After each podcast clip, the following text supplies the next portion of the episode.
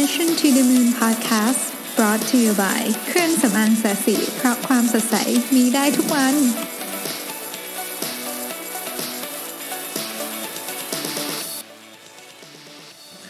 สวัสดีครับ ยินดีต้อนรับเข้าสู่ Mission to the Moon Podcast นะครับ วันนี้วันศุกร์ที่ 15 มิถุนายนนะครับ ก็ episode นี้เป็น episode ที่ 57 นะครับผม วันนี้อยากมาพูดกันเรื่องของ non scale กับ scalable นะครับซึ่งจริงๆก็เป็นภาษาที่เราได้ยินบ่อยเนาะเวลาเราคุยกันเรื่องวงการสตาร์ทอัพผมผมไม่เชี่ยวชาญมากนะฮะในวงการสตาร์ทอัพแต่ว่าผมคิดว่าแนวคิดอันเนี้ยของวงการสตาร์ทอัพเนี่ยสามารถนำมาใช้กับธุรกิจแบบปกติได้ดีเหมือนกันนะครับผมจริงๆเนี่ยเราจะได้ยินบ่อยนะคำว่าฝันให้ใหญ่เริ่มให้เล็กนะครับ เวลาได้ยินคำว่าฝันให้ใหญ่แต่เริ่มให้เล็กเนี่ยก็ อย่าปล่อยให้มันเป็นแค่คำพูดเท่ๆ สร้างแรงบันดาลใจนะ เพราะจริงๆแล้วเนี่ยมันแฝงนัยยะที่สำคัญมากๆ ทางธุรกิจเอาไว้นะครับ คือถ้าเป้าหมายของคุณเนี่ยนะคือการทำธุรกิจให้ใหญ่นะครับขอเน้น ไม่จำเป็นต้องมีเป้าหมายนี้นะ ธุรกิจเล็กๆ ที่มีคุณค่าก็มีมากมายนะครับ แต่ว่าถ้าถ้าเป้าหมายของคุณ คือการทำธุรกิจให้ใหญ่นะครับ ในเวลาที่คุณเริ่มต้นธุรกิจจากจุดเล็กๆเนี่ยนะฮะ คุณควรจะสละเวลาเพื่อวางแผนภาพใหญ่ ไว้ในตอนเริ่มต้นด้วย ไม่งั้นการที่คุณปล่อยให้ธุรกิจโตขึ้นเรื่อยๆ แบบตามมีตามเกิดเนี่ยนะครับ บางทีมันจะถึงจุดที่ขยายต่อไปไม่ได้ หรือล้มทั้งยืนก็มีนะครับถ้าให้เปรียบเทียบก็คือเหมือนกับการสร้างตึก 50 ชั้นเนี่ยแล้วก็ด้วยด้วยการเอาเสาเข็มสเปคของตึก 4 ชั้น 5 ชั้นไปตอกนะฮะดีไม่ดีเนี่ยคือ นอกจากมันมันมันจะล้มลงแล้วมันจะไม่โตแล้วเนี่ยนะครับมันอาจจะพังเป็นโดมิโนไปทับของอย่างอื่นที่คุณมีอยู่ด้วยก็ได้นะฮะในยุคนี้ถ้าอยากได้ธุรกิจที่มีขนาดใหญ่นะครับควรวางแผนธุรกิจให้ได้สเกลตั้งแต่ตอนต้นเลยนะ เพราะว่า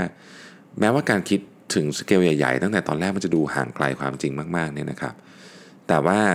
ผมค่อนข้างเชื่อ ผมก็อ่านเคสมาเยอะมากเลยนะครับว่าการวางแผนในหัวไว้ก่อนเนี่ย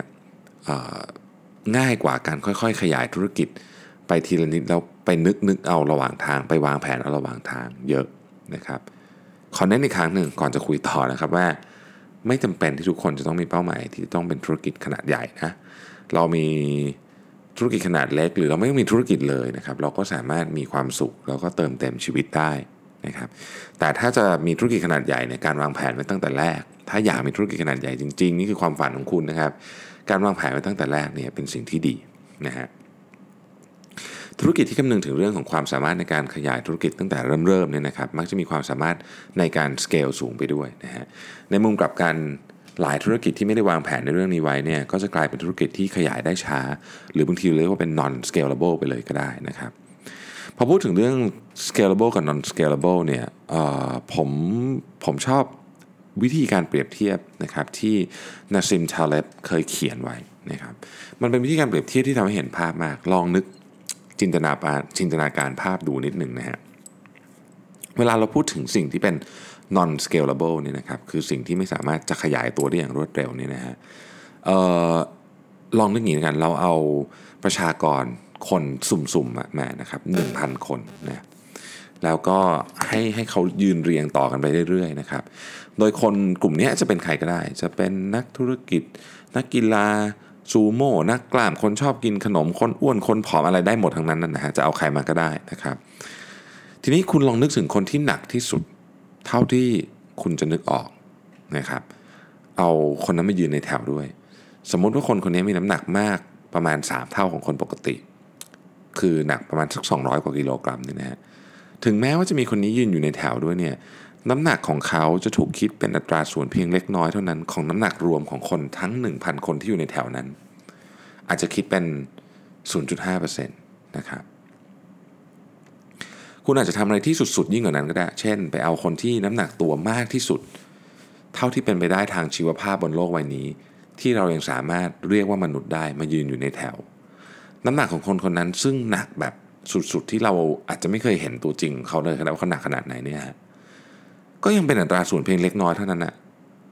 ของน้ำหนักคน 1,000 คนนะครับ ซึ่งเอ่อไม่ว่าจะเอาคนนี้เข้าหรือคนนี้ออกเนี่ยก็ไม่ได้มีอะไรต่างกันเยอะมากนัก เมื่อคิดจำนวนทั้งหมดเป็นกลุ่มใหญ่แล้วนะครับ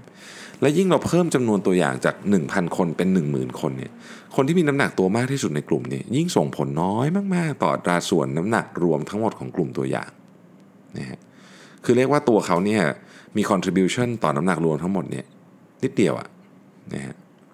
ในสถานการณ์ non scalable แบบนี้เนี่ยนะครับการเพิ่มขึ้นหรือลดลงของเหตุการณ์เดียวๆในแต่ละครั้งแทบไม่ส่งผลต่อสถานการณ์รวมเลย พูดง่ายคือจะเอาเข้าเอาออกเนี่ยก็ ไม่ได้มีผลอะไรเยอะมากนะครับ แม้ว่าเหตุการณ์เดียวๆหรือตัวอย่างเดียวๆ จะดูตื่นเต้นเพียงใดนะฮะอย่างในกรณีนี้คือคนที่น้ำหนักตัวเยอะมากๆนะครับ แต่จริงๆแล้วเนี่ยมันไม่ส่งผลอะไรต่อภาพรวมทั้งหมดเลยนะฮะลองดูอีตัวอย่างหนึ่งก็ได้ครับ อย่างปริมาณแคลอรี่ที่เรากินเข้าไปในแต่ละปีเนี่ยนะฮะในปีหนึ่งเนี่ยเราจะรับแคลอรี่เข้าไปแปดแสนแคลอรี่เก้าแสนแคลอรี่หรือคนที่กินน้อยหน่อยก็จะเจ็ดแสนนะครับ เยอะหน่อยก็จะ 9 0 0แสนอะไรเงี้ยนะฮะลองนึกถึงวันวันหนึ่งใน 365 วัน ที่เรากินเยอะสุดๆ ชนิดที่แบบกินกันแบบท้องแตกเลยเนี่ยนะฮะกินบุฟเฟ่ทั้งสามมื้อกินเค้กกินขนมแบบไม่อั้นกินบรรทุกอย่างกินให้ตายไปข้างหนึงเนี่ยนะฮะอย่างมากที่สุดคงกินได้สักหมื่นแคลอรี่นะครับซึ่งประมาณแคลอรี่ในวันนั้นน่ะไม่ได้ส่งผลอะไรมากมาย เมื่อคำนวณเทียบกับผลรวมของแคลอรี่ที่คุณจะได้รับรวมกันทั้งปีนะครับ ราะว่าเราไม่มีมนุษย์ที่หนักหมื่นตัน หรือเราไม่สามารถกินอาหารวันละล้านแคลอรี่ได้นะครับนี่คือตัวอย่างของสิ่งที่เราเรียกว่า non scalable ตัวแปรแบบ non scalable เนี่ยคือตัวแปรที่มีค่าแปรผันน้อย จะทำยังไงก็ไม่สามารถเพิ่มหรือลดได้มากนักนะครับ ซึ่งมาเป็นตัวมักเป็นค่าที่เกี่ยวกับเรื่องของปริมาณ ความสูงน้ำหนัก IQ ชั่วโมงการทำงานต่อวัน อะไรพวกนี้เป็นต้นนะฮะ สมมตินะครับสมมติถ้าคุณมีอาชีพอะไรก็แล้วแต่ที่ทำงานโดยต้องอาศัยตัวคุณตลอดเวลานะครับและและและคุณรับค่าแรงตามงานที่คุณทำนะฮะไม่ว่าค่าแรงคุณจะแพงแค่ไหนก็ตามเนี่ยคุณจะมีเพดานในการหารายได้ ได้ถึงประมาณหนึ่งเท่านั้นนะครับเพราะคุณมีเวลาจำกัดนะแต่เดี๋ยวก่อนคนที่ทำอาชีพอยู่หมวดนี้อย่าอย่าอย่าเพิ่งอย่าเพิ่งด่าผมนะฮะเดี๋ยวรอฟังไปก่อนว่ามันมัน มันมีมุมของการขยายได้ยังไงนะฮะหรือถ้าคุณมีร้านอาหาร 10 ที่นั่งอะนะฮะต่อให้มีคนต่อคิวกินร้านอาหารคุณทั้งวันเนี่ยนะฮะคุณก็ขายได้ประมาณหนึ่งนะครับเหมือนที่โลกนี้ไม่มีมนุษย์ที่หนักหมื่นตัน และเราไม่สามารถกินอาหารวันละล้านแคลอรี่ได้นะทีนี้มันมีอีกแบบอีกแบบหนึ่งก็คือสิ่งที่เราเรียกว่า scalable นะครับ ซึ่งทาเลบเนี่ยเขาก็เปรียบเทียบตัวอย่างไว้อย่างน่าสนใจ จากตอนแรกที่เรานำคน 1,000 คนมาเข้าแถว เรียงกันโดยใช้น้ำหนักเป็นเกณฑ์เนาะนะฮะคราวนี้เราทดลองใหม่ ไปเลือกประชากรแบบสุ่มๆมาเหมือนเดิมนี่แหละนะฮะแต่คราวนี้เราจะใช้ทรัพย์สินเป็นเกณฑ์แทนน้ำหนักนะครับหลักการเดียวกันฮะให้นึกถึงคนที่มีน้ำหนักตัวมากที่สุด แต่คราวนี้เปลี่ยนใหม่ ให้นึกถึงคนที่มีทรัพย์สินเยอะที่สุด เท่าที่เราจะนึกออกนะครับและนำเขามารวมอยู่ในแถวด้วย สมมติว่าเราเลือกบิลเกตส์ละกันนะครับบิลเกตส์มีทรัพย์สินปัจจุบันอาจจะ 75-80 ล้านเหรียญเออไม่ขอโทษ 75ถึง80 พันล้านเหรียญสหรัฐนะฮะก็คิดเป็นเงินไทยก็ราวๆสัก 2.5-2.6 ล้านล้านบาทนะฮะเมื่อเปรียบเทียบกับผลรวมทรัพย์สินของกลุ่มตัวอย่างที่เราเลือกมาอีก 999 คนที่ยืนอยู่ในแถวนั้นน่ะทรัพย์สินของบิลเกตส์เนี่ยคุณคิดว่าจะคิดเป็นเปอร์เซ็นต์กี่เปอร์เซ็นต์ของผลรวมทั้งหมด คำตอบคือน่าจะราวแบบ99.9%ได้อะไรอย่างเงี้ยนะฮะถ้าจะเปรียบเทียบเห็นภาพเนี่ยการที่คนคนหนึ่งจะมีน้ำหนักตัวและส่งผลต่อผลรวมของกลุ่มมากขนาดนี้ คนคนนั้นเนี่ยจะต้องมีน้ำหนักตัวประมาณสัก 2.4 ถึง 2.5 ล้านกิโลกรัมนะฮะพอนึกภาพออกนะว่ามันแตกต่างกันแบบขนาดไหนนะฮะเพราะฉะนั้นการที่คุณใส่บิลเกตส์เข้าไปในแถวเนี่ยหรือเอาบิลเกตส์ออกจากแถวเนี่ยจะส่งผลรวมต่อกลุ่มตัวอย่างนี้ อย่างมหาศาล ต่อให้คุณเพิ่มกลุ่มตัวอย่างเป็นหมื่นคน การเอาบิลเกตส์เข้าหรือออกก็ยังส่งผลต่อตัวอย่างมากอยู่ดีนะครับ ลองดูอีกสักตัวอย่างหนึ่งแล้วกันฮะคราวนี้ใช้ยอดขายหนังสือนะฮะเรามีนักเขียนเต็มไปหมดผมเองก็เป็นคนที่เขียนหนังสือขายคนหนึ่งเนี่ยนะฮะถ้าเรานักเขียน 1,000 คน ซึ่งเป็นตัวแทนของประชากรนักเขียนมายืนเรียงแถวกันเหมือนเดิมนะครับ และหนึ่งในนั้นมี J.K. Rowling อยู่ด้วย นะฮะแล้วดูเฉพาะยอดขายหนังสือนะวิธีการดูแบบนี้เหมือนกับการใส่บิลเกตเข้าไปในกลุ่มคนเมื่อกี้เลยนะฮะตัวเลขที่เราได้เนี่ยจะไม่แตกต่างอะไรจากเคสเมื่อกี้เท่าไหร่ มันเป็นความจริงครับ อาจจะไม่ได้สิ่งไม่อาจจะไม่ได้เป็นความจริงที่เราอยากฟังนะแต่มันเป็นความจริงนะฮะในสถานการณ์ scalable แบบนี้การเพิ่มขึ้นหรือลดลงของเหตุการณ์เดี่ยวๆเนี่ยนะฮะส่งผลอย่างมหาศาลต่อผลรวมของเหตุการณ์ทั้งหมด ตัวแปรแบบ scalable เพียงค่าเดียวเนี่ยจะมีอิทธิพลต่อผลรวมสูงมาก บางทีอาจจะสูงกว่าค่าที่เหลือรวมกันทั้งหมดด้วยซ้ำและตัวแปรแบบ scalable จะมี range ที่กว้างมากๆนะครับข่าวดีก็คือทุกอาชีพทุกธุรกิจสามารถออกแบบให้ scale ได้หมดนะนะฮะผมคงจะไม่พูดถึงธุรกิจที่ scale มาก ๆ ไปแล้ว อย่างเช่น Uber Grab Airbnb อะไรพวกนี้นะครับ ที่เราคุ้นเคยกันอยู่สุด ๆ แล้วเนี่ยนะฮะ แต่ด้วยเทคโนโลยีด้วยวิธีคิดด้วยการเปลี่ยนไปของอพฤติกรรมของลูกค้าในยุคนี้เนี่ยหลาย ๆ ธุรกิจสามารถสเกลได้เช่นกันนะครับ ยกตัวอย่างเช่น ถ้าคุณเคยทำอาชีพที่รับค่าแรงตามชั่วโมงที่คุณทำคุณสามารถออกแบบ business model ใหม่ ที่ทำให้คุณเนี่ยมีตัวคูณ ที่จะช่วยให้คุณเนี่ยยังมีรายได้แม้ตอนคุณที่ไม่ได้ลงแรง หรือลงแรงทีเดียวได้รายได้ พร้อมกันเยอะๆได้ ยกตัวอย่างนะครับมันมีคล้ายๆกับหุ่นยนต์นะที่ช่วยให้หมอวิสัญญีแพทย์นะครับ สามารถวางยาสลบคนไข้เนี่ยพร้อมกันได้ทีหนึ่งอาจจะ 20 ห้องผ่าตัดนะฮะสมัยก่อนเนี่ยวิสัญญีแพทย์คนหนึ่งก็วางยาสลบคนไข้ได้ทีละหนึ่งคนถูกไหมฮะคือคุณจะแบบจะวางยาสลบคุณก็ต้องอยู่ที่นั่น แต่ปัจจุบันเนี่ยมันมีหุ่นยนต์ที่ช่วยคือยังต้องใช้แพทย์วางอยู่นะครับ แต่แพทย์คนหนึ่งเนี่ยวางยาสลบคนไข้ได้ พร้อมๆกันหลายๆห้องนะครับ อย่างเงี้ยเป็นต้นนะฮะหรือถ้าเกิดคุณเป็นครูสอนภาษาอังกฤษนะครับ สมัยก่อนเนี่ยคุณต้องสอนเด็กแบบตัวต่อตัวนะปัจจุบันนี้คุณก็สอนผ่านคอร์สออนไลน์ได้ หรือคุณทำ YouTube Channel ก็ได้ ในอนาคตอันใกล้นี้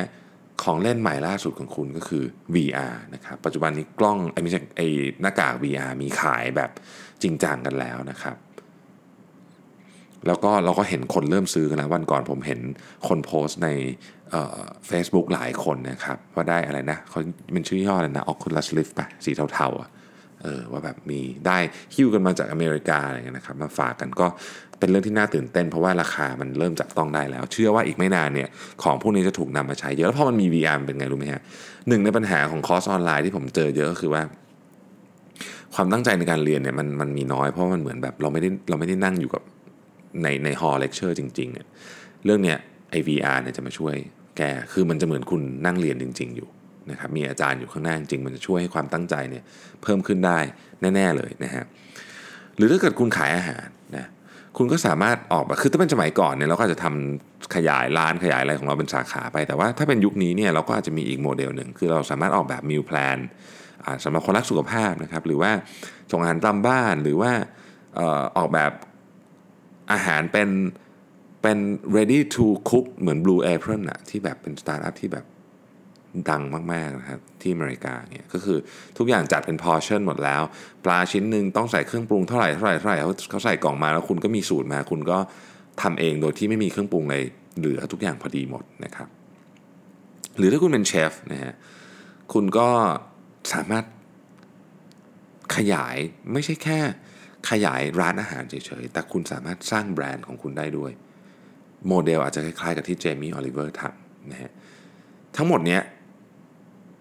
บางคนก็วางแผนไว้ก่อน บางคนก็ไม่ได้วางแผนแต่ส่วนใหญ่อะคิดเองอย่างเคสเจมี่เจมี่ออลิเวอร์เนี่ยจะไม่ได้คิด แต่ว่าส่วนใหญ่เนี่ย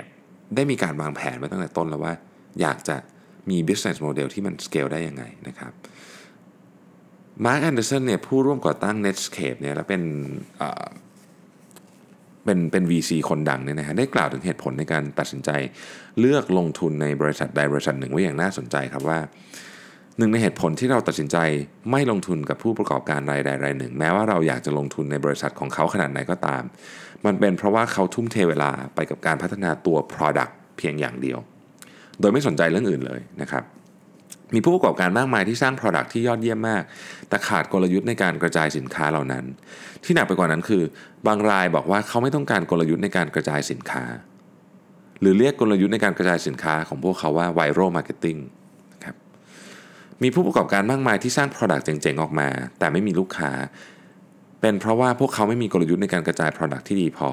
การวางกลยุทธ์การกระจาย Product คือการวางกลยุทธ์ในการขยายธุรกิจอีกในหนึ่งนั่นเอง นะครับมีนักเขียนสองคนเคยเขียนไว้ในหนังสือ traction นะว่าวิธีการแก้ปัญหาเรื่องนี้ก็คือว่าให้ใช้เวลาในการสร้าง product ควบคู่ไปกับการคิดกลยุทธ์เรื่องการขยายช่องทาง การจำหน่ายและการขยายธุรกิจด้วย และนนี้แหละเป็นหัวใจของการ scale นะครับ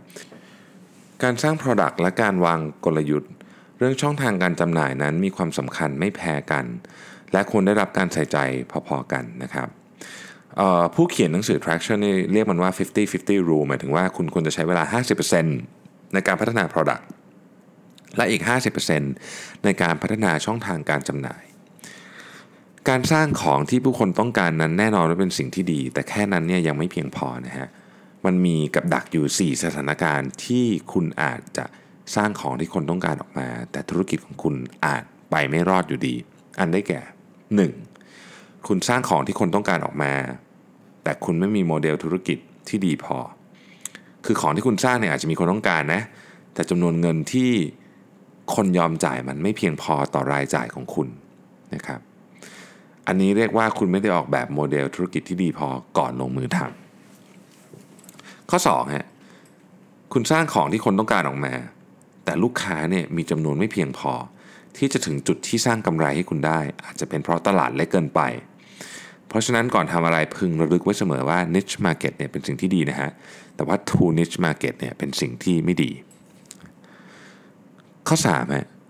คุณสร้างของที่คนต้องการออกมา แต่การเข้าถึงคนเหล่านั้นมีค่าใช้จ่ายสูงมากนะฮะยกตัวอย่างเช่น คุณมีของที่เป็นสินค้าราคาไม่แพงมาจิ้นน้อย แต่คุณทำธุรกิจที่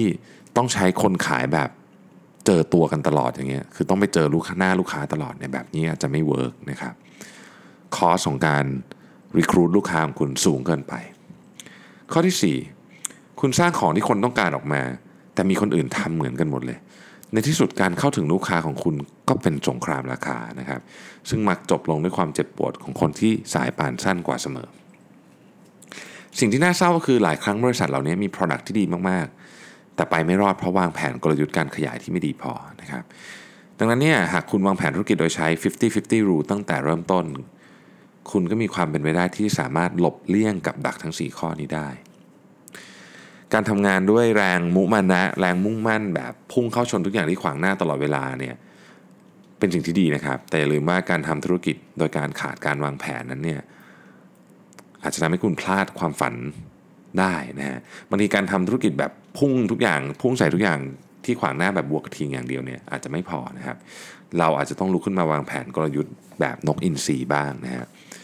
ถ้าทำแบบนี้แล้วเนี่ยคำพูดที่ว่าฝันให้ใหญ่เริ่มให้เล็ก ก็จะไม่ใช่แค่คำพูดเท่ๆให้แต่แรงบันดาลใจต่อไป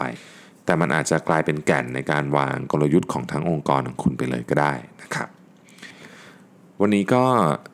น่าจะได้แนวคิดกลับไปบ้างนะครับ ก็ เป็นวันศุกร์ที่ผมอาจจะเสียงเหนื่อยๆนิดนึงนะฮะวันนี้มีงานทั้งวันแล้วก็แบบตอนเมื่อกี้ก็ไปพูดมาเพิ่งกลับบ้านนะฮะก็ต้องขออภัยที่เสียงอาจจะดูหนืดๆไปสักหน่อยนะครับพรุ่งนี้นะแรงเยอะกว่านี้กลับมากับ episode ที่ที่เตรียมการมาเยอะมากเลยสำหรับพรุ่งนี้และวันอาทิตย์นะครับอยากให้รอติดตามกันเป็น episode ที่ผมคิดว่าน่าจะมีประโยชน์กับทุกท่านมาก ๆ นะครับสำหรับ episode 2 episode เสาร์เสาร์อาทิตย์นี้นะครับ ก็ วันนี้ก็ต้องลาไปก่อนนะครับ แล้วขอทุกท่านท่านไหนจะไปเที่ยววันหยุดสุดสัปดาห์นี้ก็ขอให้เดินทางโดยปลอดภัยนะครับ ขอบพระคุณมากครับที่ติดตาม Mission to the Moon มาตลอดนะครับ และสวัสดีครับ